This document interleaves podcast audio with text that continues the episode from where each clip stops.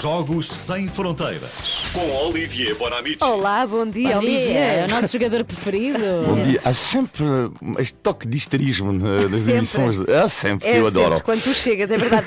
E hoje eh, vais levar-nos a um sítio onde há muita histeria quando há um jogo, não é? Que é Londres, Inglaterra, com muitas equipas muito importantes. Porquê, Olivier? Ah, Falamos disto hoje, é claro, por causa do Porto de Chelsea eh, de hoje à noite. Quantas capitais europeias, afinal, podem se orgulhar de ter tantos clubes de topo?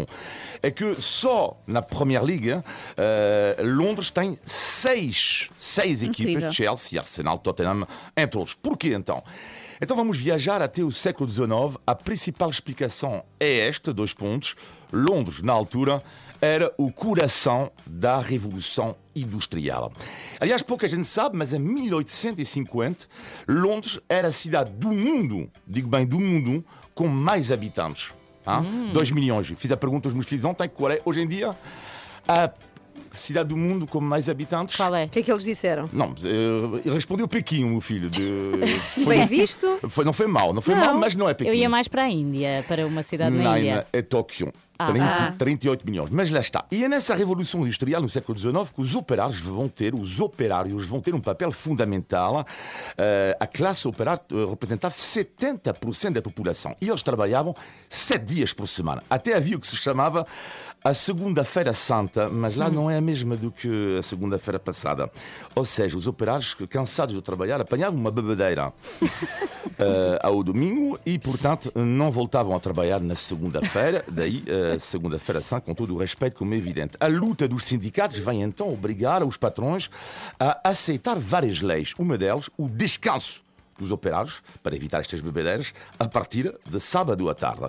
Mas já está, novo tempo livre, novas atividades, e a partir daí, duas entidades vão promover o futebol em Londres. As fábricas, aliás, vão de reparar que o emblema do Arsenal eh, tem um canhão, porque foi fabricado por um- uma fábrica de armamento. Igual para West Ham, emblema dois martelos, West Ham criado por um estaleiro. Fábrica, mas também religiosos. Os religiosos que queriam evitar a decadência hein, do- dos trabalhadores durante os seus tempos livres. Portanto, o Clube de Londres de Fulham foi criado por membros da Igreja Anglicana. Cada fábrica, cada igreja vai então começar a ter a sua equipa de futebol e foi em Londres, em 1863, que vão, eh, se, vão nascer as regras atuais eh, do eh, futebol.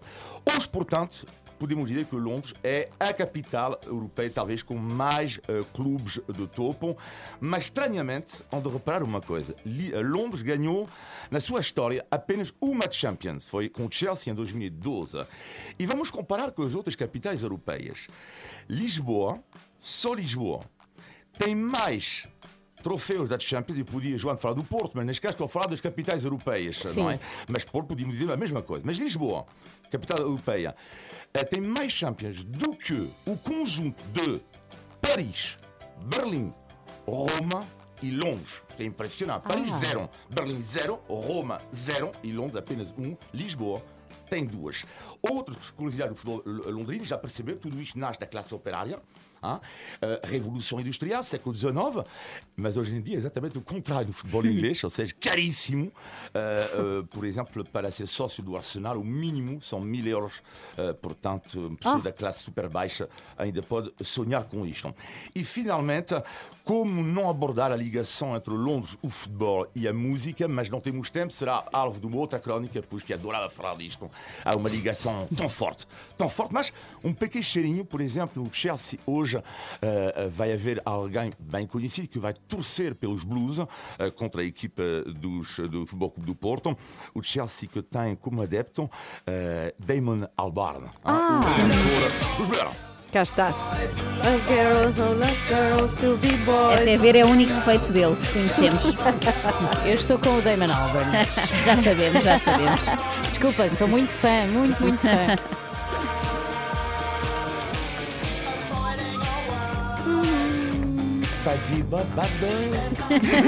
É a versão É francesa. francês, é ser histérico também. Mas é verdade, há muitos membros de bandas inglesas Ah, que sim, são incrível. adeptos muito Sim. conhecidos de, Sim, de sim. clubes ingleses. Sim, O senhor. próprio Elton John também não, não- já não foi dono Já de um usou- clube. Sim, sim, Exato, e já os, Gallagher. Os Oasis, grandes rivais dos Blur, é mais Manchester, não é? Exatamente. Manchester. É Manchester. Manchester City. Exatamente. E assim vais embora, Olivia. Beijinhos. Olha, já agora, antes de te ires embora, prognó- prognósticos do jogo de mais logo. Cuidado. Tínhamos de pedir.